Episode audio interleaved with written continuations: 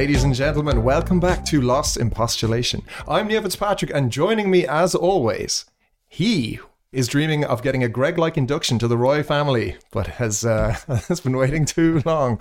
Uh, it's, it's becoming less and less likely. It's Nicola Volby. Yes, uh, it's good to be back. It is cringeworthy. I've been waiting for that invitation for about five years now. I can just Uh, imagine yeah. you watching the show, taking notes, being like, "Okay, here's how I'm getting in." How, how can I get in, right? I mean, Greg manages to do it, and he's just a cousin, right? I wouldn't so say no to being Greg. Like if you watch Greg in, in the seasons, he's having a good time actually. I think so. I think so. In all the seasons throughout, and uh, one of the best one-two punches on TV, him and Tom. Unbelievable. I want to see them in a, in a production of Rosencrantz and Guildenstern are dead. That'd be a nice. Uh, That could be something. that's a deep cut right there. They're talking Yeah. about spin-offs with the two. I'd, I'd Uh, watch it. Yeah. I'd watch it. And big shout out to Tom uh, Wasgams, Wambsgans. Wambsgans from St. Paul, Minnesota.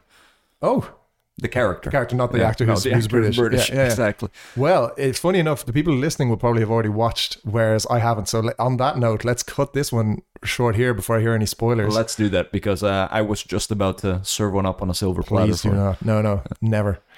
But here we are. We're back postulating once again. And uh, what an episode we've got in store for the listener. Yes, yes, we do. So, listeners, today we are going to kick off a brand new series, which is the country pop culture. What do we call them? Tier list? Tier Or- list. yeah, yes, I was going to say yeah. report cards, but that's a Eh, bit tier list is good too. schooly.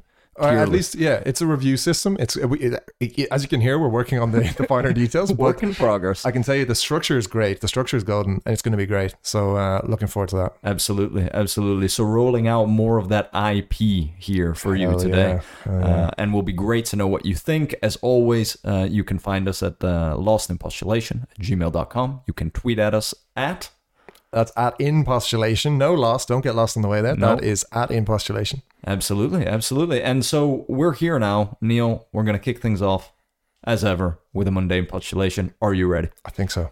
Okay, Neil. You are a big coffee drinker, Uh, right? Would you call yourself? For my that? sins, I am indeed. Yeah. Yeah. How many a day? Now, it's only the quantity wise, only two. So Okay. it's not. It's not actually the quantity that kills me. It's the level of time I spend on it because I'm one of those complete freaks who spends like ten minutes per glass, Okay. per cup of coffee. Okay. Yeah. I do my whole pour over thing. It's it's yeah. It's Well- it's quite embarrassing actually. A lot of people uh, have made fun of it, but uh, it's all good. I love it. I'm obsessed. That's good. That's good. Yeah. But that leads to my question. You are from a country Mm-hmm. where 86, I think I saw 86% of people are prevalently tea drinkers. Absolutely. How did you come about to be such a coffee lover? Because I've also never seen you actually having a tea No, in real I, life. I don't have them. So in Ireland, for those who don't know, our tea is the absolute default. One of the highest per capita consumptions of tea in the world, along with breakfast cereals. Ireland is a little bit of a goat. Breakfast cereals, yeah, really? yeah. It's a little of a side note there, but Ireland is is the goat of few things, but Oh. uh, tea and cereal consumption is one of them or two of them. In any case, in Ireland, tea is the default. You've got the default in front of you there, which is if you need a cap caffeinated beverage, you're going to tea every time. And I was one of Hmm. those people.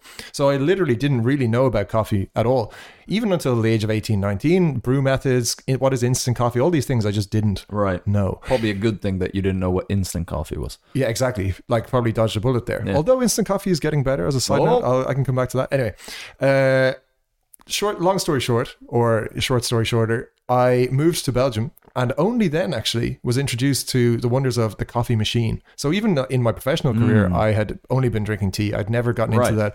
I'll grab a cup of coffee now before the meeting thing. Uh, but the Belgians swung me around, and within a sh- very short amount of time, it, it takes no time for the addiction to build up actually. And just suddenly, I was uh, a three, four cup a day coffee drinker Wow. in Belgium. Yeah, and that that was now a long time ago, nearly ten years ago. But ever since, I've been firmly into coffee. However, it was only in COVID that I developed my now disgustingly nerdy uh, Okay. hobby that I that I've fallen down the rabbit hole on. Okay. But uh, so yeah, tea. Unfortunately, I can't get Barry's or Lyons here. Those are the two brands in Ireland that everyone's divided over. Ah, so you remain a tea snob even though you're not having tea anymore. Yeah, or at least everyone. It's like like many things in Ireland. It has two sides where a civil war has has arisen over which is better, and half the country thinks it's Lyons, and half the country Oh, wow. thinks it's Okay. it's it's Barry's. I'm a Lyons guy, which I know will also attract a lot of hate from the, Irish green, uh, yeah, box, yeah, right? Yeah, Yeah, yeah, okay. exactly. A lot of people swear by Barry's. I just think it's worse, but. in Wow. any case, uh, I do enjoy a Alliance, and when I go home, I'm all about Alliance if I'm in Dublin or, or, or anywhere in Ireland. However, here, if I have a chance, it's it's coffee every single time. It's coffee.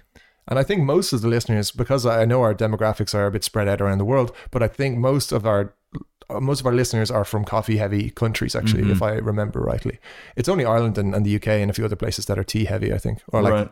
tea uh, tea winners. Are you a big tea guy? I was actually. Um, I didn't really like coffee till three or four years ago. Hmm. So my go-to when I like started working was uh, was just to pop the the tea bag into the Yeah, warm water and have that. Yeah. And you, You know. like for you, I think you've always said you're kind of energized enough as it is, and the last thing you need is to be hyped up on on caffeine because you're already like good to go. You know, Right. Also, pretty much. At least that's my impression of you. Yeah, yeah. Unless we're doing a super boring podcast, then you Which, know uh, I might need to inject a little bit. Good thing that's never happened.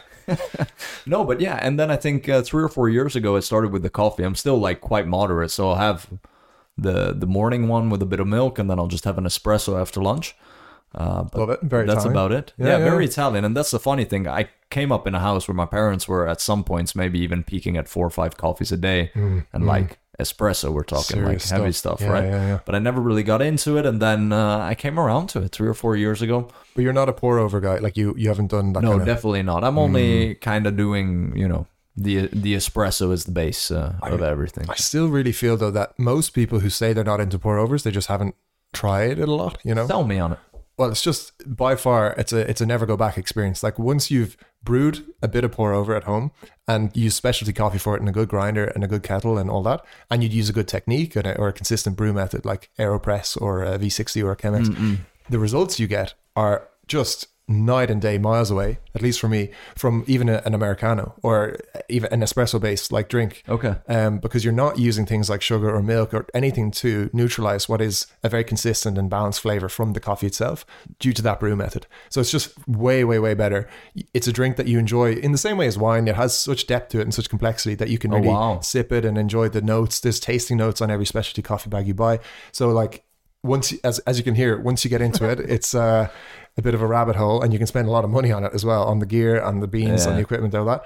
But for me, it's like the highlight of my day, if- especially if I work from home, and I, I wouldn't give it up now for, for anything. Yeah. But indulge my ignorance for a second on the difference between what you call a pour over Hmm. and the Americano that I would have. So an Americano is essentially just an espresso with boiling water poured onto it. Right. So it's just a lungo. It's a lungo espresso. yeah, exactly. But I think a lungo even has less water than an Americano. An Americano is like a double espresso with a, a lot of boiling water. Right. A pour over is using significantly, well, actually, it can be the same amount of coffee, about 18 grams per, uh, what would that be? 500 no per 300 mils of, of Okay. water right so but it's about the same ratio as you use as, as espresso but the difference is you're grinding it more coarsely you're pouring boiling water over it slower it filters through some kind of a filter like paper usually and that Okay. that brings out an extremely uh, aromatic, very strong, higher concentration of caffeine, higher extraction of flavor than an espresso. Even uh, less less pressure, but more heat, more or not more heat, more uh, agitation of the grounds. Right. Okay. So uh, it's extremely uh, enjoyable to get into. Also, Wow. it's meditative. It's quite a calming procedure. The the pouring is quite uh, quite relaxing. I use a gooseneck kettle, which is uh, allows for the accuracy Oh, of the this pouring. This is incredible. And I- you've never made me one, so this is amazing. Yeah, shocking. Yeah, I, I have gotten into it more uh, brewing for, for larger groups, but it, it's a very personal thing too, you know. So uh, does do two of your pour overs in terms of caffeine content then equal four of my coffees? Is that what so. you're getting? Uh, the highest level of caffeine you can get, it goes pour over, then it goes instant coffee. Funny enough, Huh? and then it goes espresso. Okay, funny so enough. it's a myth when you hear people saying uh, I don't do espresso because uh, oh it's just uh, Like, too uh, strong. a lot of it is is psychosomatic, I think, or like yeah. uh, caffeine in general. Like everyone has rules, like you and I, that after two o'clock or after three or whatever, I don't do it. It Yeah. messes with my sleep, and that is often the case, but it also often isn't. Like you can also just It's very individual, right? Yeah, you can just break that rule and you'll be fine. You know, like Right. have coffee after dinner and you'll be asleep in a few hours. Like it's not like a hard and fast thing. I think caffeine is is quite magical and interesting in many ways, but uh, very few things in life I think are just like hard and fast rule and. Uh, Caffeine is also a little bit uh, interesting like that. But yeah, Okay. so look, awesome. geez, we uh, we have covered coffee and only touching the surface from my point of view. But Yeah, would love sounds to, like uh, it. Would love to do more on it and also prepare more for a, a deeper discussion on it sometime. This was all off the dome, so I hope I didn't get too much wrong here. But uh, in any case, Well, you know how it is. Yeah. Even if you got a little bit wrong, they come for They you. come for they you. do every They- time. Merciless listeners, love it. No, don't stop. Keep that coming, listeners. We like the uh, we like being held to a high standard. keep listening. yeah, yeah, please, yeah. But yeah, geez, coffee over tea. I'm a coffee all the way. Yeah. That's awesome. Good. So, what do you say? We take a quick break and then we come back with our first ever country pop culture tier list. Absolutely.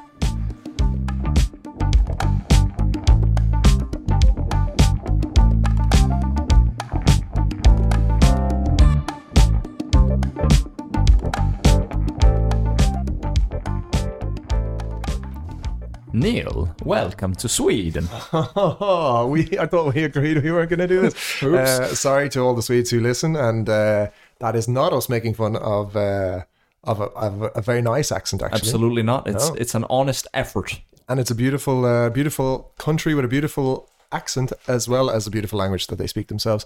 Uh, we're delighted here to be talking about Sweden. It's a Sweden deep dive. It's a Sweden deep dive, and it is the first of our pop culture tier list. This is exciting because ultimately what this gets us towards is the definitive ranking of all the countries. Now, I'm not saying we're going to do every country in the world, that might be a stretch, but over time, we'll, our list will get longer and we'll be able to definitively say, objectively, Objectively, objectively, what countries are better than others. That's in exciting. In terms of pop culture. Exactly. It's just a shame that for this first one, it's all in a vacuum. Like we, this is our first one, so we'll have a score here for Sweden across multiple categories, but that won't really mean anything in isolation because it's not relative to anything. So as we go on, I think as we do more of these, they'll become just incrementally more fun each time. Yeah. But that's not to say this one won't be fun. This will be a lot of fun. No, absolutely. And listeners, you'll you'll learn with us as we go, not just about Sweden, but also about how we rank these things. In mm-hmm. essence, what we've done is we've chosen five core categories which make up the template on which we evaluate every country. Uh, and then we have kind of a wild card category to up or or downgrade uh, a country's pop culture efforts. The categories are as follows: music, film and TV. That's one category. Literature, cuisine, and sport. Now, for each of these categories, Neil and I will uh, review what their contributions have been, and we will give them a score of one to five, depending on those uh, contributions. Starting with one, which is little significance in terms of the uniqueness and success from a pop culture perspective that that country has provided in that category, all the way to five, which is we cannot imagine a world without that country's contributions in that category. Coming up to a total of 30 points when we include also the wild card, and that will allow us to start tiering every country on Earth. Bear with us for the 200 episodes or so that, uh, that we'll spend on it. Exactly. Neil, how do you feel about this? I'm actually hugely excited. I hope we do Sweden justice. I hope we uh, the Swedish listeners will let us know. I'm sure, but I hope we they come away feeling that we've given it a fair uh, fair treatment here. Absolutely, absolutely. Any initial thoughts uh, on Sweden before uh, we provide our listeners with a quick one-minute summary on the country? Hmm. I think um, broadly speaking, most people out there in the world are sleeping on Sweden. Basically, you know, Wow, Like I, I think just to be to be speaking very broad strokes, right? Sweden has a number of dark horses out in the world, and we'll, we'll get into a few of them here, who have. Despite maybe not being household names, have had an influence on the world, which is like second to none almost in some of these categories. as well as just being an amazing country to go and visit, to meet the people, to, to mm-hmm. experience. I just think in many cases when people are booking holidays, when they're booking trips, you know, for some reason they their mind even in the Nordics goes elsewhere. They even go to Helsinki or they go to Oslo or Copenhagen or- or, even Iceland before they go to Sweden. Kind of, I think that's a shame. So that's my that's my top line summary. Let's say. Yeah, totally agree. And uh, I think, from my perspective, Stockholm, a top tier European city, fantastic place to spend some time, weekend trip, whatever you like. Hundred percent. Yes. So, listeners, we're going to start everything off courtesy of our sponsor, Wikipedia, the free encyclopedia, by providing you a quick one minute snippet on the country. Neil, are you ready? I think so. Yeah. All right, you timing me? Let's do it. Sweden, formerly the Kingdom of Sweden, is a Nordic country located on the Scandinavian peninsula in northern Europe. It borders Norway to the west and north, Finland to the east, and is connected to Denmark in the southwest by a bridge tunnel across the Öresund. We love that bridge tunnel. That's a great We've bridge been tunnel. on it many times. Oh, many, yeah. Expensive to go on though, unless you're riding the train. But still, amazing. Worth it every time. At 447,425 square kilometers, that's 172,000 square miles, Sweden is the largest Nordic country, the third largest country in the European Union, and the fifth largest country in Europe. That's insane. It's massive. If you forget flip that it, too. Yeah. yeah, yeah. And you flip it, you get to Rome or something, right? Yeah, I think even further, you get Yeah. almost to, to Sicily, so Insane. almost to Africa. Exactly. Yeah. Ridiculous. The capital and largest city is Stockholm. Sweden has a population of just 10.5 million people. As a result, it has a low population density of 25.5 inhabitants per square kilometers, that's 66 per square mile. A lot of empty space there. Very sparse. With around 87% of Swedes residing in urban areas, which cover just 1.5% of the entire land area in the central and southern half of the country. Jeez, there you go. Welcome to Sweden. Welcome to Sweden. Who needs Lonely Planet? Wikipedia is all you need. Jeez. Yes, uh, thank you once again to our sponsor, Wikipedia. Oh, encyclopedia. paid, and they paid big bucks for that. Yeah. Oh, the, as they do Yeah, with things, yeah, yeah, yeah. Wikipedia, you know. definitely, definitely that for-profit organization. Yes, Good. So, should we get into our first category, Absolutely. Neil, about Sweden? I'm ready to go. Yeah, First category is music, and you can't say music in Sweden without saying ABBA. yeah. The goat of Swedish music, uh, as far as I'm concerned, at least. They are the best-selling band originating in continental Europe. Wow, I didn't know that actually. Isn't that something? That's quite huge. Yeah, because Yeah. that's no small feat. There's still uh, quite a lot of bands to be included in that list. Absolutely. But think if you take, you know, y- what you could say in terms of impact as far as bands or you know groups of four go, Yeah, we're talking Beatles level impact to an extent, yeah. right? If you're looking at how many number ones they have when you mm-hmm. take an ABBA greatest hits, yeah. And if you're at any party, wedding, whatever, and you want a great way to bridge the generational divide, mm-hmm. play some ABBA. Everyone will love it and be on the dance. Hundred percent. My like ABBA has has kind of creeped back into my life very uh, strongly recently. I was on a I was at a karaoke bar in Copenhagen a few weeks ago, and uh, we were there for quite a few hours. Actually, I, I will admit it was great. And uh, the only artist that was played, sorry, the only song that was played multiple times was ABBA. ABBA songs. So you cannot, like any karaoke bar in the Nordics, I would argue, you can't get through a night without ABBA, if not two or three times the same ABBA songs. Unbelievable stuff. Absolute legends. And they started by winning uh, uh, Eurovision, actually, with the song Waterloo. Oh, what a song though! Unreal. Like really, and I I hold the Eurovision not in too high esteem as as many I suppose don't these days, but still there are a few gems in that history, and ABBA absolutely smashing it every single time is uh is part of it. Jeez, they're so good. Like ABBA. Absolutely fantastic. For Yeah. anybody that is interested, there is an ABBA museum in Stockholm. Uh, Uh-huh. which I went to actually with my father. We had Really? a few hours to kill one afternoon, and uh, he And got his picture taken with with Benny and uh, Agneta and all the others, and and is it worthwhile? Like it's a good museum? Yeah. It, it was all right. I Okay, mean, okay. it's like Yeah, borderline wax museum territory. Yeah. Yeah, fair enough. Still, But maybe you like wax museums. uh, no comment. Okay, fair enough. Fair Yeah. enough. But yeah, ABBA, I think you can't say enough good about it. Also, as a musician, as a bassist, my God, there's some serious uh, bass lines in it. It's um, I can't remember the bassist's name, but like there's some great YouTube clips of the bassist on uh, Dancing Queen just playing the clip a few years hence after having recorded it, and I've tried to learn that bass line myself, and it's deceptively difficult. It's it goes all over the place. It dances like crazy, and it's like just a- an amazingly uh, put together song. So yeah, I just think ABBA. There's not much more I can say other than I'm just permanently in awe of them and think they're amazing. Absolutely. One of Sweden's greatest exports when we talk about music. Others, let's call them the also rans, are Europe, Roxette, Uh-huh. Ace of Base, and Eagle Eye Cherry. Eagle Eye Cherry was a surprising one on this list. Uh-huh. Save Tonight. Another now a few one hit wonders in here. I mean Europe beyond what the final countdown. Do they have other? songs? I think they have like one or two other songs maybe. Yeah, but I would say they're really final countdown based. Hundred percent, hundred percent. Yeah. And as a little side note, if I may take us off the Sweden train for one second, uh, good friends of the show uh, run a podcast called The Fine Ale Countdown. If All anyone is interested, uh, just plugging a different podcast here, just to, uh, if anyone's interested in beer reviews, uh, a group of Irish guys, uh, friends of mine, doing a, a beer podcast. So The Fine Ale Countdown, heavily inspired by the Final Countdown uh, by Europe. Yes. Fantastic, fantastic. I love the play on words there. So yeah, Europe very much Final Countdown. Roxette, do you remember Roxette? I can't say I do, actually. I'm not great with Roxette. Do you want me to throw one out there Yeah, for you? yeah. Listen to your heart. Yeah, yeah. See, there you go. Like these are all like you know these songs instantly, right? Once you hear them, but for some reason, Roxette doesn't really occupy a big space in my brain. Yeah. All right, all right. That's neither fair. with Ace of Base. Actually, I have to say, Ace of Base. Um, I'm I'm not gonna give that one out for you. Um, 'Cause you don't, yeah, because I don't yeah, remember it. exactly. Yeah, yeah. but Eagle Eye Cherry, shout out. That's Save Tonight. That's a that's a banger. That's uh I was at a wedding actually two years ago where they played uh Save Tonight Mm. and everyone went insane. It's like headbanging, air guitars. Yeah, yeah, yeah. Never seen something like it. it. It's, an amazing uh, song. It is a great karaoke song as well, as are many Swedish songs. In fact, Well, great go. karaoke songs. Yeah, the yeah. country of karaoke. there you go. Yes. Yeah. Um, along with that, Sweden is the second most successful successful country ever at Eurovision Uh, with six wins. That's pretty good. Six is good. Second only to Ireland.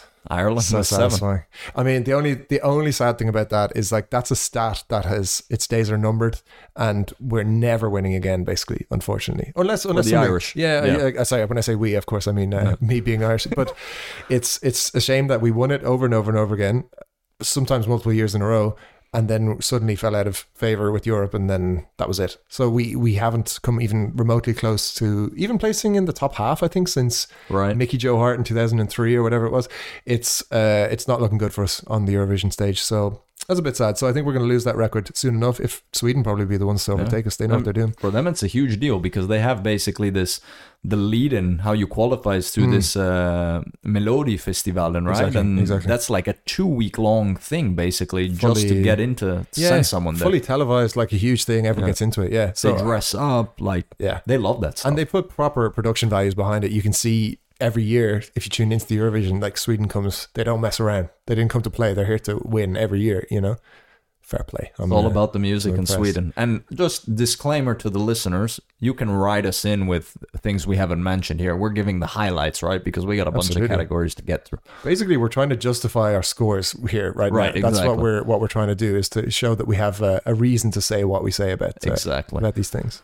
We come into the 2000s and we have the absolute explode the rise and explosion of swedish techno Insane. talking yeah. swedish house mafia avicii rest in peace even Basshunter Swedish House Mafia, who I'm not a huge fan myself, but did you know they had to be banned from playing in Ireland for a while because they're uh, Uh-huh. for some reason their concerts started to attract a kind of an undesirable crowd. Which Really? inev- yeah, which inevitably led to uh, to weird violence at at Irish concerts of Swedish House Mafia. Very Wow. strange. Yeah. because i saw them play live uh, but that was at a festival that was at tomorrowland so Oh, okay. Yeah. Yeah. maybe that's No, but I think it's an Irish thing rather than anything. Like Okay. just uh, that, uh, yeah. Some the, a subset of Irish fans are, are weird. the ones that used to watch eurovision like maybe not. Maybe, Maybe that, not. that Venn diagram doesn't quite overlap. But uh, no, that but that's my main um, understanding of Swedish House Mafia. House Mafia. Okay. Unfortunately, Okay. although Avicii, I have to say, like, you know, that's uh, levels just incredible. unbelievable unbelievable Force them out. Yeah. Yeah, I I broke a couch actually with uh, from from jumping up too hard at levels at one point, but we won't get into that. You could sue for Uh, that. That was that was their fault. completely. Yeah, absolutely. The couch's fault, or No, Avicii's fault. Yeah. Yeah. yeah. um, yeah, absolutely. And then now this is something interesting that came out in our research, which I honestly had zero clue about. Mm. Um, they punch above their weight for songwriting and for producing. Hundred percent. Now you have to. You can't have this section without talking about Max Martin in particular. Apparently, Now, I'm I'm not going to sit here and pretend I knew who Max Martin was, you know, for many years. I only found this out through Reddit like a few years ago where there was a today I learned about did you know that one Swedish guy is responsible for basically every massive song from the past 20 years. And of course that sounds like an exaggeration and it kind of is. But even still, if I just read you this list, you would not believe that one guy wrote all of these songs. So we're talking Baby One More Time by Britney Spears. wow, It's Gonna Be Me by NSYNC. I mm. Kissed a Girl by Katy Perry. tunes. So What by Pink. And by the way, he did both. So what by Pink? yeah, and he did those two songs in the same year, Kissed a Girl and So What. He was on fire. Uh, he did My Life Would Suck Without You by Kelly Clarkson. He did Teenage Dream by Katy Perry. Ooh. He did a few other Britney Spears songs like Hold It Against Me. He did One More Night by Maroon 5, Roar by Katy Perry, Dark Horse by Katy Perry, Shake It Off by Taylor Swift, Blank Space by Taylor Swift, Bad Blood featuring Kendrick Lamar, and we haven't even gotten to the Weeknd, which is Can't Feel My Face. He did Can't Stop the Feeling with Justin Timberlake. He did Blinding Lights by the Weeknd. These So- have almost all been number one hits at one point or another. are. These are all uh, number one singles. So This he, is unbelievable. He has 25 Billboard number one Hot 100s to his name.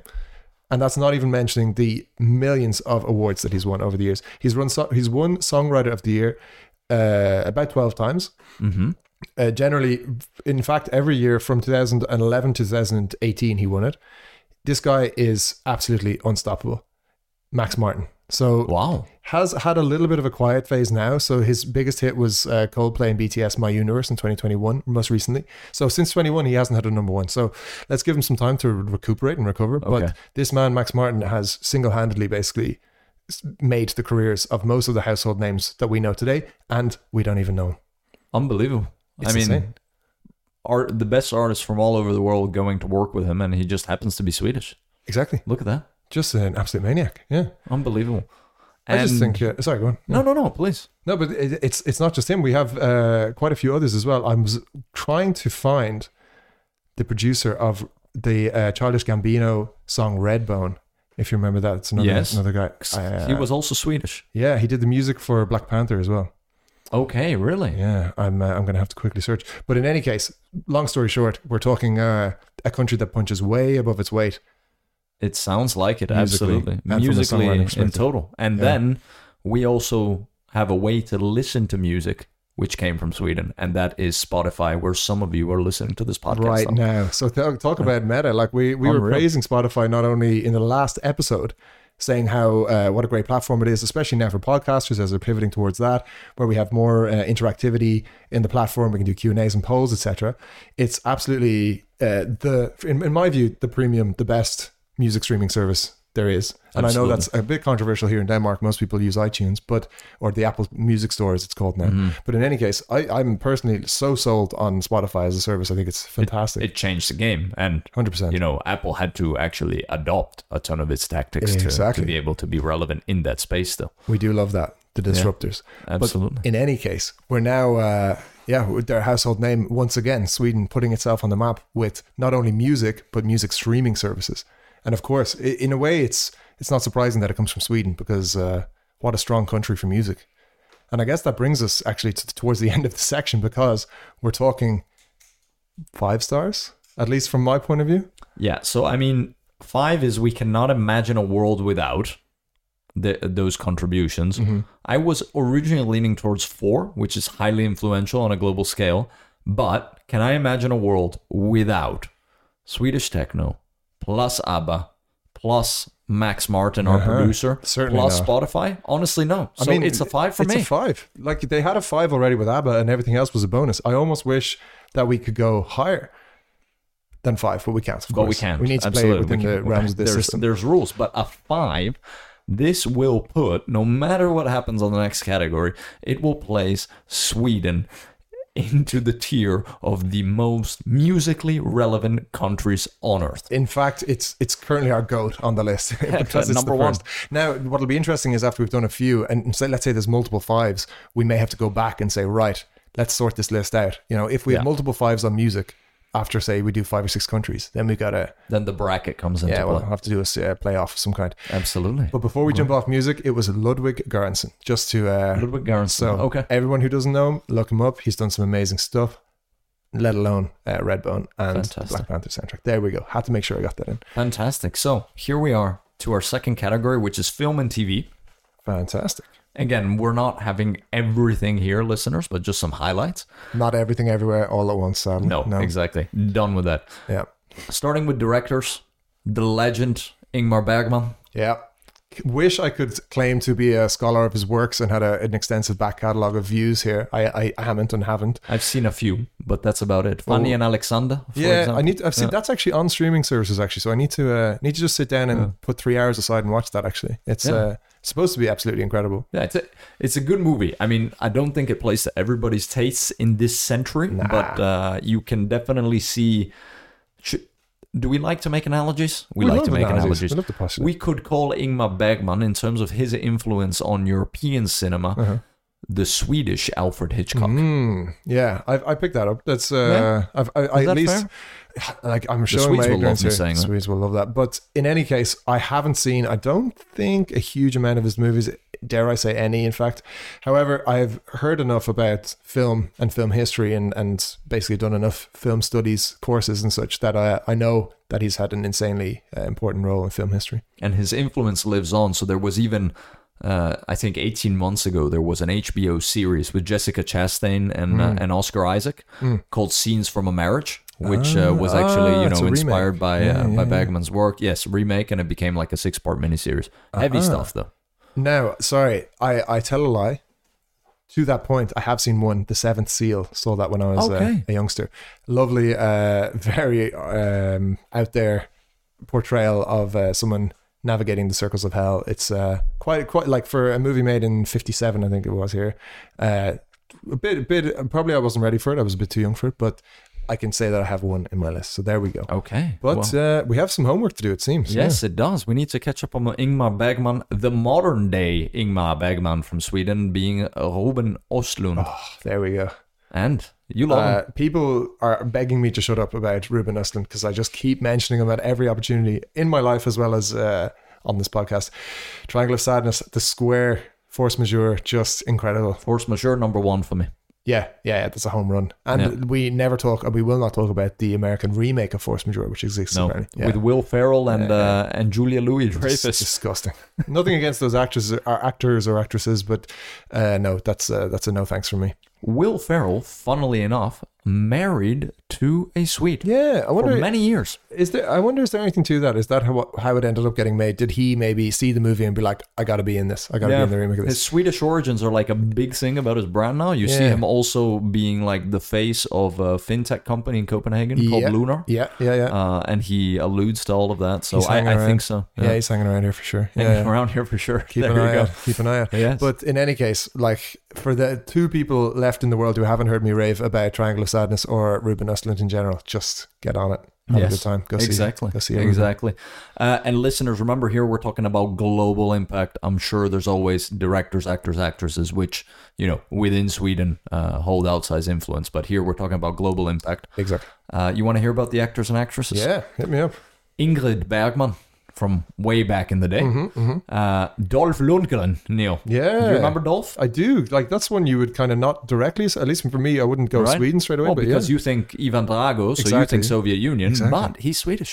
Sneaky, very A sneaky legend Dolph of the yeah. game. Yeah. Uh, the Skarsgård family, the father and two sons, and I think even brothers, and Firing all on over the all cylinders, these guys. Yeah, Talk about cleaning up in Hollywood, yeah. all over the place at Yeah. the moment. Uh, Alicia Vikander, who Hmm. our friend Roy from Chicago wrote us about a couple Exactly. weeks ago. Who I Uh, had to kind of Google a bit, but uh, I understand that she's been Lara Croft and uh, a few other things. yeah? Absolutely, absolutely. So she's very relevant at the moment. She's one of the touted as one of the next big female movie stars in Yeah. Hollywood. There you go. yes. Um, and then the other thing I have here is uh, on TV, the half of the television series, Mm-hmm. The Bridge. Arguably the good half, you could say, or at least Ooh, from what I remember, I watched a bit of the first season, and I remember thinking that all the Swedish parts and the Swedish characters were a little bit more compelling, a little bit more interesting. yeah, that's true. Do you know what I mean? Yeah, yeah. I feel it. I think so. Oh, The I Danes need to won't get back like into it. No, they certainly won't. But uh, yeah, it's a Well, lost cause well, with me, exactly. and, me and the Danes. But Exactly. uh, yeah, There you go. So that's on film and TV. yeah, uh, you can tell we we have had less less energy for this one. Yeah, No offense to Sweden. I just mean, not so much from Sweden on this one Yeah, in terms of global impact. if I was being brutally honest, if if it wasn't for Ruben Östlund, I would actually be hovering towards a really low number here, just because there are so many other countries where I would go way higher. you know? Right. So I'm gonna let Ruben pull my score up a bit, and I'm gonna go because of those three films that I mentioned earlier on: Triangle of Sadness, The Square, Force Majeure. I'm gonna go with a three, A three, so somewhat significant in terms of uniqueness and success. especially because of that recent Oscar nomination for Triangle of Sadness. Okay. I'm going to go with a two. Significant in terms of success, not Yeah, so much uniqueness. Yeah, I definitely more- think, you know, the contribution has been Yeah. Relatively limited, as you would expect from such a small country. So Yeah. they did the op. It was the opposite effect, of course, Yeah. on on music, right? So Sure. a bit maybe a victim influence. of that success. Uh, Yeah, but yeah, two from me. So that gives it a 1.5 from us. Ooh, no, is that right? Two point five. A 2.5. Yeah, yeah, yeah. Uh, yes, listeners, uh, we are a bit lost in postulation. Yeah, yeah, there we go. Live fact checking. So that's film and TV. Our next category is literature, Neil. Mm, yeah. Uh oh. we flagged this one. At least I flagged this one before we started thinking. Uh, we, at least for me, I won't have too much to um, to postulate upon here. Okay, but Happy to be brought yeah. along for the ride. Yeah. That's okay. I grew up. This is very emotional for me. I grew Mm. up with my father reading me bedtime stories from Astrid Lindgren, Wow. um, Pippi Longstockings, Emil. Who's There's Emil? Is that also is that uh, in the is is Emil in the Pippi no Longstocking? Emil is Emil. okay. Another, it's another. Uh, it's a guy how do you call it? Yeah. Franchise Okay. within the Astrid Lindgren uh, verse. The, verse. Exactly. the Longstocking verse. Um, yeah. more than a hundred million copies of her books sold in over eighty countries. I mean, Uh, that's impressive. yeah, and there's a lot of IP there, right? So there's been a ton of Pippi Yeah. Longstocking shows, films for kids, etc. I think like Yeah. outsized influence in terms of that. And do we have time? Maybe let's take one minute. Can you sell me on Pippi Longstocking? Like, what? Why do people like it or her? Pippi Longstockings is very much a free-spirited young lady hmm coming from a sailor father. Okay.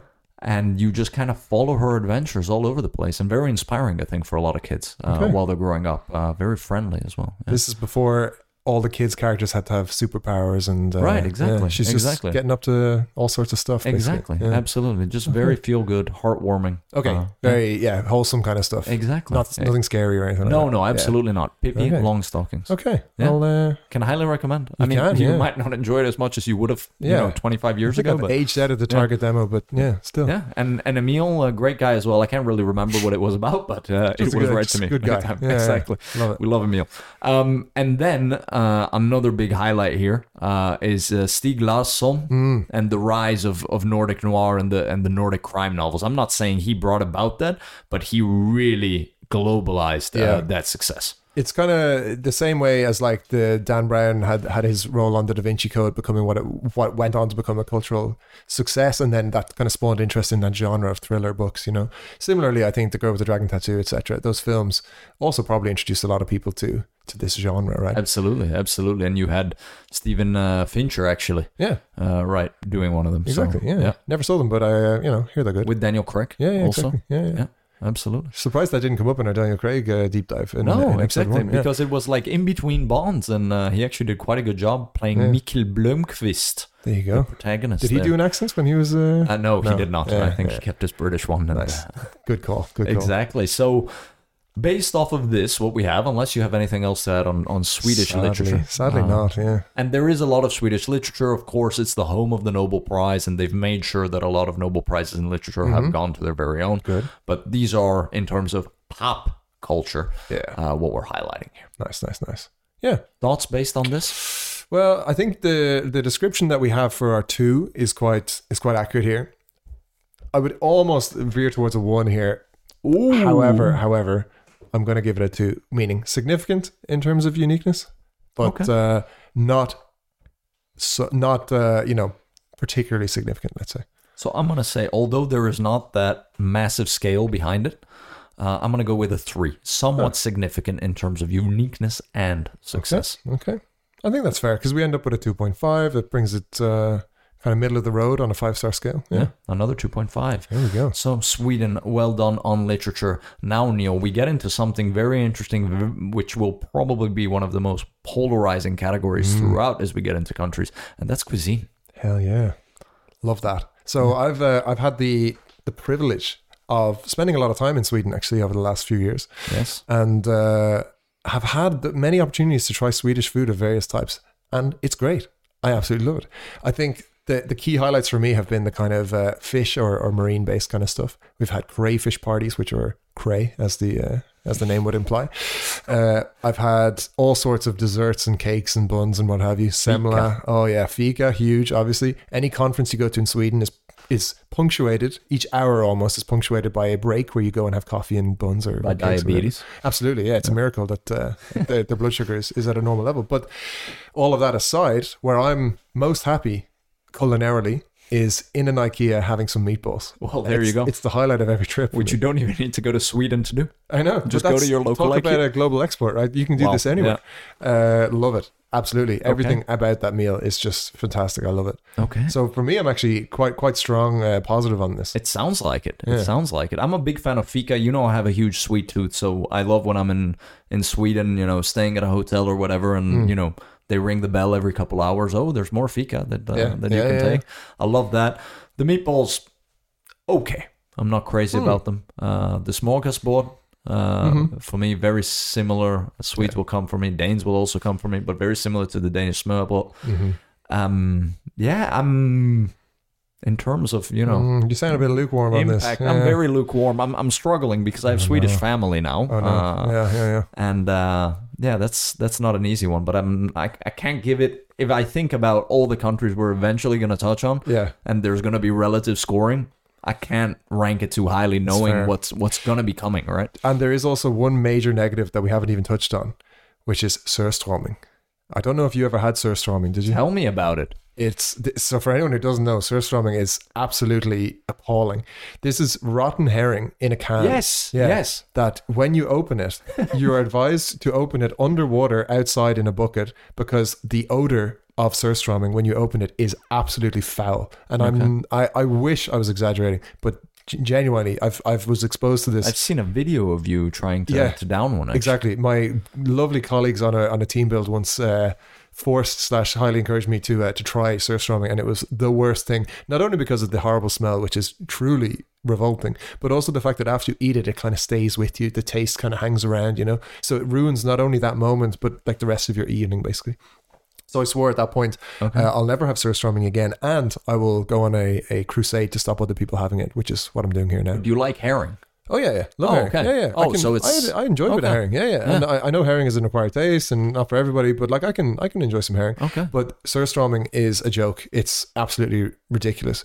What I will give a shout out to though is if you're ever in Malmo, there's a museum of disgusting food where you can genuinely you can go and try uh, all sorts of disgusting food, including surströmming. So Okay. if this has piqued the interest of the listener who is ever going to find themselves in Malmo, I do highly recommend that. Well, I will be in Malmo soon. Uh, there we have go. some family there, so uh, I wasn't even aware of this museum. Been, been to Malmo many times. It's kicking so- off. People are talking about it. Yeah, it's Yeah, uh, well. it's quite fun. Yeah, definitely. So, Neil, what do we give the Swedes on their contributions to cuisine, from a pop culture perspective? Now, the only thing is as well, how many Michelin restaurants, how many, you know, world beating Michelin restaurants do we know from Sweden really? You know, it's it's I'm sure there are great ones, Yeah. but, but Or flip the coin, yeah. how many Swedish restaurants have you been Yeah, to in out in other- Dublin or yeah. London or New York? Yeah, yeah. The more we talk about it, actually, the clearer I'm getting. So, Mm. unfortunately, despite my high, no, because I have to put my spin on. I can't just be like a robot. Like I have to give a personal touch to it. So I'm going to give it a three, actually. Wow. Yeah, Because This is really like I hear- Irish scoring here. I know, I know. I hear all the intellectual reasons as to why it should be lower,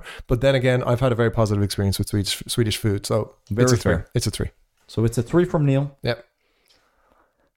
Which is uh, somewhat significant in terms of uniqueness and success. Nice. Um, I'm gonna give it a one.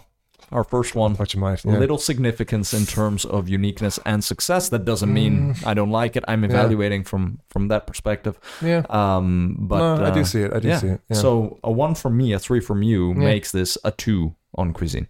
wow. So Sweden, um, I feel kind of bad for Sweden now. peak that music. Yeah. Sure did.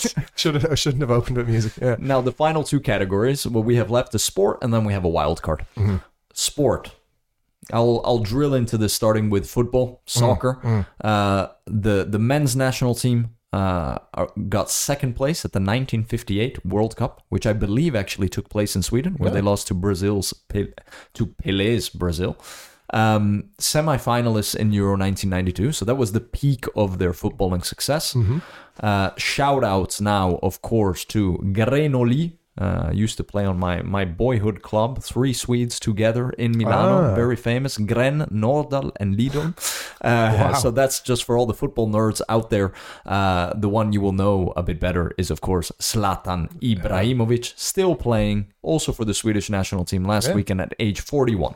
Insane. And what a character. Like he's Exactly. if I think he, he single-handedly will, will bump up the score for me at least because he's just so odd. Also in a also in a Swedish context in a country which has Jantelaw, which is, you know, the the belief that everyone's roughly equal or like everyone Right. nobody's no better or worse than anyone else.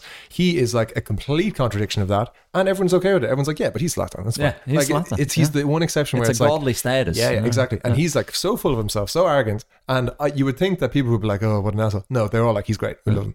So Exactly. he's, uh, I love him as the exception to the rule, the the special one. He's, uh, There you go. Yeah. Yeah.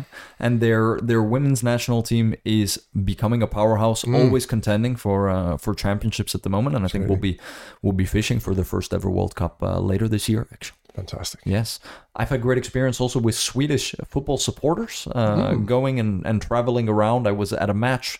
In France, once for a Euro, Italy against Sweden, Hmm. where 90% of the stadium was Swedes, and they were great. And after the match, they all stayed in the city, even though they lost, and they just had uh, had great vibes with us. I mean, they were all Yeah, wasted out of their minds, but, Yeah, uh, but not very, causing any yeah, trouble. not belligerent. Yeah, it was good. very nice to see. Good, because not every country. There'll be other countries when we get to that to the fans where we'll have a Yeah, exactly. Negative points, maybe. For sure. Um, then there's hockey, actually. Uh, Sweden is very big on ice hockey. It's considered one of the big six countries, along with, you know, other powerhouses like Canada and, and the US. Their men won the Olympic gold twice, as recently as 1994 and 2006. Hmm, didn't know about the 06. Okay, nice. So nice. actually more successful in terms of hockey uh, than football when you're looking at trophies and uh, and medals. Wow, Tennis, we give a shout out to our guy Bjorn yeah. Borg lovely. of the underwear, Off the under, I know him better for the underwear than the tennis at this point. Yeah. and uh, and then a couple uh, more within the fad sports category, which are huge in Sweden. One Mm. is handball, Mm-hmm. where they're along with Denmark two of the powerhouses, you Yeah, know, within obsessed. European handball, Yeah. obsessed, uh, and that's a sport that we gave a shout out to potentially be on the rise uh, globally, right? Watch this space. Yeah, and bandy. Do you know bandy, Neil? I wish I knew more about bandy. Yeah. So it's like uh, on this huge rink, much bigger than than a hockey rink. Yeah. They got a bit of a different stick, some different rules, and uh, It's yeah, kind of hockey vibes, though, isn't it? hockey Yeah. vibes, absolutely. Isn't it a bit like unihoc, or is that something else? No, you know what I Something mean. else, Yeah. no. Okay. Okay. Okay. but bandy, very Bandy, big. Bandy. And then of course they're big skiers. Yeah. Ton of uh, medals at the Olympics in cross country, but they also had some some great times with a lady called Pärson in uh, in downhill skiing uh, in the early 2000s. Well, there you go. I've uh, I've never had the privilege of going to a Swedish ski resort, but it is on my list while I'm uh, in this part of the world. You know, to uh, catch a bus from Copenhagen at like six a.m. Yeah. and then you get to somewhere like Isaberg up in. Uh, Yeah, or Åre, Yeah, who exactly. was a runner up to host the 2026 Winter Olympics. Actually, yeah, yeah, and like obviously uh, most Swedes prefer to go south when when it comes to skiing, but I think for a bit of practice, uh, a bit of you know shaking off the the rust, the inevitable rust that I for sure will have when I go skiing, I think it might be a might be a good call for next next winter. Absolutely. That's great. So Neil, we've gotten a bit the overview on on Swedish sport, and uh, what do we think here it's, it's tricky. of score? It's tricky, and, and we obviously know it's not a five. Let's get that out of Mhm, the way, and mhm. uh, it's also not a one. So I think we're Right. we're kind of somewhere in the middle here. And what I'm really stuck on is: is this a three, or could it maybe be a four? Mm, mm, it's borderline. Yeah, I, I could see why. highly influential because really, like, quite influential. It's not like they've you know gone and invented any sports that went on to become global, you know, phenomena. But they do have some global names in sport. But then again, then again, if you challenge someone to name five Swedish sports people, you know, because everyone will say Zlatan and they'll say Right. maybe a few few more. Yeah. The older Borg. generation, maybe Borg, but Yeah, probably exactly. ours not even. Yeah. And then you'll have like a Formula One driver, uh, you know, Ericsson or, you know, these kind Yeah. of, but I feel like, I feel like that's going to hold Sweden back on this one, actually, unfortunately. Sports is a difficult one to score highly on. Let's Yeah. let's be honest. There's very few Yeah. fives on that one, I think. Right. there, you know. exactly. But for that reason, oh, it pains me to say it, but I'm going to have to go to three here. I'll match your three. Yeah. Somewhat significant in terms of uniqueness uh, and success, and I Yeah. think uh, honestly a big part of that pulling them up there is their success on the ice hockey rink Yeah. and Zlatan Ibrahimovic Yeah, probably pulling them out of you know putting them in the limelight. He's the like, 20 he's years. probably what takes it from a two to a three, in fact. You could argue. I would say so. Yeah. I would say so. So that's on sport. Sweden scoring quite well so far. Very well. We're proud of you. Let's also remember, listeners, that there is a per capita uh, ranking as well, which we will calculate into all our No way. scorecards. So, Wow, uh, look at that. you know, to be able to uh, to to be even more objective. Love now, Neil, we reserve the sixth category as a wild card, Yes, and uh, you brought this one forward this time. Do you want to share? Absolutely. So, in the world of of uh, of furniture, and you know exactly where I'm going now, there is perhaps no bigger player on the world stage, no more impactful player on the world stage than IKEA. And really, like I I can't emphasize enough what a fan I am of IKEA. You heard already that I love the meatballs.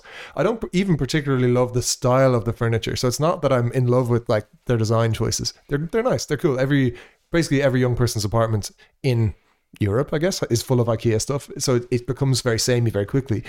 It's not that. It's just that their concept and their consistency and execution is so great, so efficient, so enjoyable, so cool for me to come in and, and see something so different and so revolutionary in an otherwise very stuffy field, you know, furniture, mm-hmm. right? Mm-hmm. Often overcome by luxury and, and just excess and, and overpriced stuff. You're getting a very compelling price on some pretty compelling furniture. A lot of it, especially if you go one level up from the lowest level in IKEA, you can actually get really good stuff, good kitchens, good beds, good good sofas, you name it. Well, yeah. I just love it. And I think it's so on point. It's so clear in what it is as a brand and what they are here and not here to talk about and do. And no wonder they're a global success and no wonder everyone has struggled to match them on, on in cheap furniture. It's uh, it's phenomenal. Yeah, it's unbelievable. I've had my beefs with IKEA, but I think IKEA is for Sweden what the export of the Thai restaurant has been for Thailand. Yeah, hundred percent. It literally it puts the meatballs on the map. Like for Absolutely. for And the gingerbread cookies, whatever you want. Exactly. And look at the bravery of their naming choices. Like they have stuck with calling every single item of furniture a Swedish word. An unpronounceable one. Yeah, exactly. Even though it's impronounceable, because they know that that's what people, that's what they're all about. They don't care. And if people are going to just butcher whatever Swedish word their sofa is, they don't care. They're like, well, that's us. Deal with it. You know. So I love that. I I, I buy that. I'm uh, I'm a huge fan. So I'm not saying it's it's the be all end all best furniture company in the world or anything like that. And as I said, I'm not like the biggest fan of their designs specifically. So for that reason, I'm not giving it a five. But this to me is a four. Okay. I'm giving it a five. Whoa! Yeah. Damn. What the first thing when you think of furniture, Yeah. you think of IKEA. Oftentimes, not necessarily us, but when mm. people think of Sweden, they think of IKEA 100%. and vice versa. So I give it a five. That's huge. Yeah. That is huge. And I've had so much beef with IKEA, having yeah, to yeah. call them. I couldn't assemble things. Also, very much due to my own incompetence. exactly. Uh, but but I'd yeah. rather have a beef with IKEA than buy an overpriced sofa from Luxury Sofa Co. You know, like Well, there you go. and wait a month for it to be delivered and all that kind of stuff. You know, So five from you, uh, Wow, five four from me, yeah. four from you. Yeah. That's a four point five on the wild sure card. is still very generous, and that that will probably swing Sweden right back up in the rankings. Sweden is right back up in the rankings to a total. Are you ready? Drum roll, please. of nineteen point five Okay, out of a possible thirty, out yeah. of a possible thirty. So very competitive. respectable. It yeah. is a, a tier three country, which is very strong. It sounds. Hey, show it some sounds, respect. Uh, yeah, I know, I know. It just sounds bad when you say tier three, but no, true. Out of a what is it? Five tiers we have in total, or out of yeah. six tiers. Or six tiers, yeah. That's two So- three, yeah. Very proud of them. And then we will also, after this, of course, count the, the score per capita. But any final reflections on on Sweden's contribution to uh, the pop culture and peak Sweden potential? My reflection is I feel like we were fair and also possibly a little harsh, right? Due, to, due to nothing else other than our own ignorance, maybe. But then again, that is the point of this exercise, right? It's it's for ignorant people like us to rank these things and say what impact they've had on us as non-Swedes, you know? Exactly. So I know if I was Swedish listening to this, probably I wouldn't have any hair left at this point because I would have tor- torn it all out with frustration of how badly we know things about Sweden, right? But the main point, I suppose, is we're here to talk about it from an outsider's perspective, and that's that's where these numbers come from, right? No, no judgment in Sweden. We love Sweden, and if it happens to come out as a tier three country, okay, you know that's not the best, but then again, nobody's perfect. Absolutely. We'll quickly recap how we got there. Sweden scored a 5 out of 5 on music, a 2.5 on film and TV, a 2.5 on literature, a 2 on cuisine, uh, 3 on sport, and a 4.5 on the wild card, brought to you by IKEA. Amazing. I think it's decent. I don't. There's none. There's none of those numbers there that I'm like, you know, appalled by. I think they're all fair. You know. Roughly, absolutely. roughly. No, uh, much respect to Sweden. Uh, and it was very fun to do this, to learn about Sweden. Hopefully, you all listeners also learned a thing or two. And let us know what you think about some of the next countries that should come up in this. Absolutely. I think we'll take the steer from the listeners on that one. So, whichever has the most interest for us to do next, I think that's the one we'll do. Absolutely. And remember, listeners, the world is our oyster and yours. We will come back after this with a parting shot.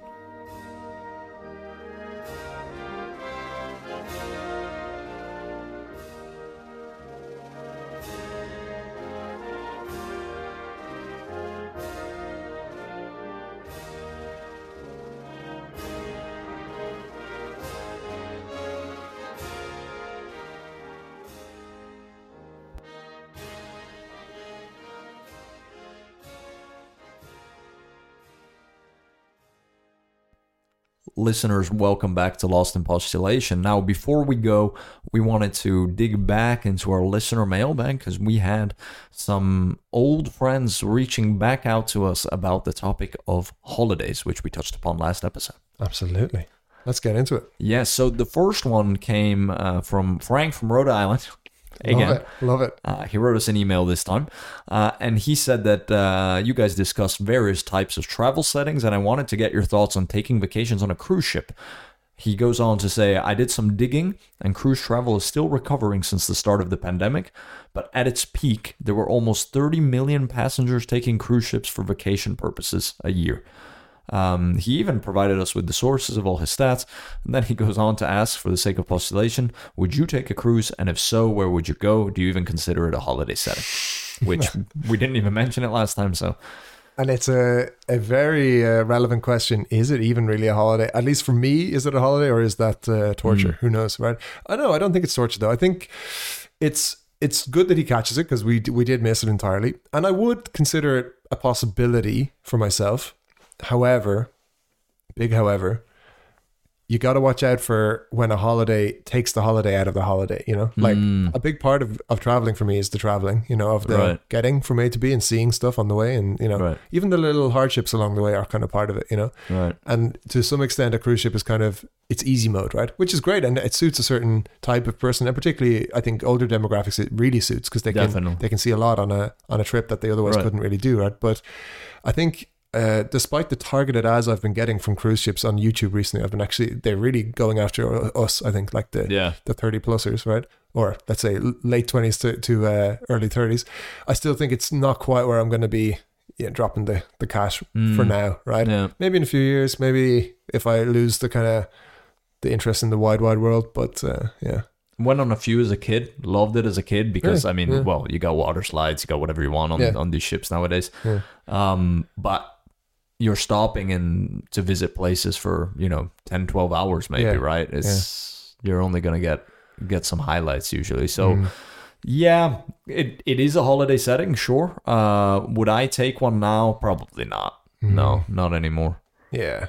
I think it'll come back, like as in it'll come back in relevance for us and for everyone at some point in your life, you know.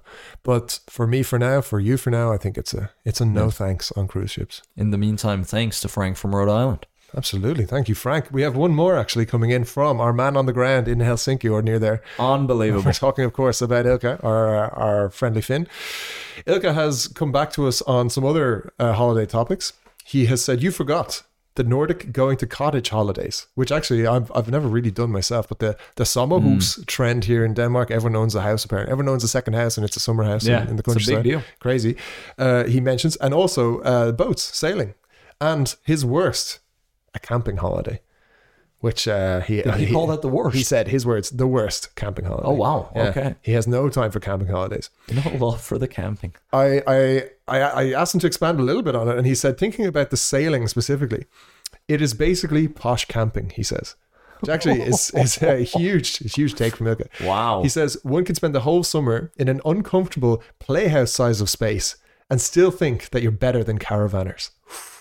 Wow. Okay. which is shots fired at Wow. the uh, at the sailors. Yeah. Now I'm not a sailor. I haven't uh, ever co- counted myself in that uh, demographic, Hmm. but it doesn't appeal to me objectively. I mean, I've seen the type of the size of boat or size of cabin that you'd have doing like a long term trip around, say, the somewhere in Europe. You know, it would be incredibly isolated. You know, yeah. and quite uncomfortable. Well, and also quite dangerous. My uh, my uncle actually last year or two years ago, he crossed the Atlantic on a sailboat, and it's they came quite close to, Yeah. to risking it all. Um, Exactly. my wife used to sail uh, while growing up, and she's kind of from a family of like of, of sailors. Yeah. So maybe from a sporty perspective, I never had the patience to learn it. Yeah. But on a holiday, for me, it's it's veering into that cruise ship direction. Exactly. you really have to love the sea Yeah. for what it is in Yeah. terms of the water and the horizon. Kind of warts and all, uh, or like the, you take the bad with the good kind of. You're one of those people who loves the, the suffering of it kind of. Right, exactly. I think so. I think I would run out of patience like a day into it and I'd just be like, no thanks. you yeah. know? And So on no. the on the summer house, on the summer cottage, thoughts Yeah, there? Big mistake. So one time, one uh, during COVID, we we rented a summer house Ah, for just for two nights. Like, Okay. and even by the end of that second night, we were like, right, that's it. Let's get out of here. Like it. Yeah. I'm sure it's great and and it's kind of aspirational, especially for Danish people. It's like one of the checkpoints in your life when you buy a summer house. It's like something you should do. You know. It's crazy. But- For me, that's not on my list. Let's put it that way. Mm-hmm. And if ever I have the opportunity to buy a property, I will probably buy it in a warm place. And uh, Well, there you go. there you go. Yeah. I think that that sums it up. But what about you? Are you a, a summer house guy? Not a big one. I mean, look, for me to get a summer house in a place where you're not even sure your July is going to be above 20 degrees, meaning Yeah. the water is even significantly colder, Exactly. It just doesn't hit the spot for me, especially in this era where, you know, flying around Europe, for example, uh, Mm. Yeah. is, is probably as cheap as it's been. Exactly. Uh, and then once you get to those places, actually the the day to day living is is cheaper than, for example, in a Nordic country. So for me, it's not a big thing. I get the pull. I mean, a lot of it is is tradition for for for the people here, but also a lot of it is somewhere where you can just get out for the weekend Yeah. without having to go through all the logistics nightmare of, of flying or But if know you think about it, like, whatever. do you need to own a house for that? Like, you know, is, if, if No. your goal is to occasionally get out into the Right. countryside, you do, do you just don't need to own a house for Right. that, really. Uh, No, in my view. exactly. But, yeah. well, it, it it's kind of it goes into that category of like you see people saying, "Oh, now I'm an adult." Yeah. Next checkpoint, this. That's you what I know, then That's- buy a house yeah. that's too big for me and get a huge mortgage, Exactly. and you know, so it's all a dog bit of and the- it can yeah. be a bit of herd thinking, right? I think so. I Yeah. think so. I think we've solved it here. We've uh, once again just solved all the issues with the There you world. go. So, as Neil would say, guys, take a trip to a city, uh, no matter what.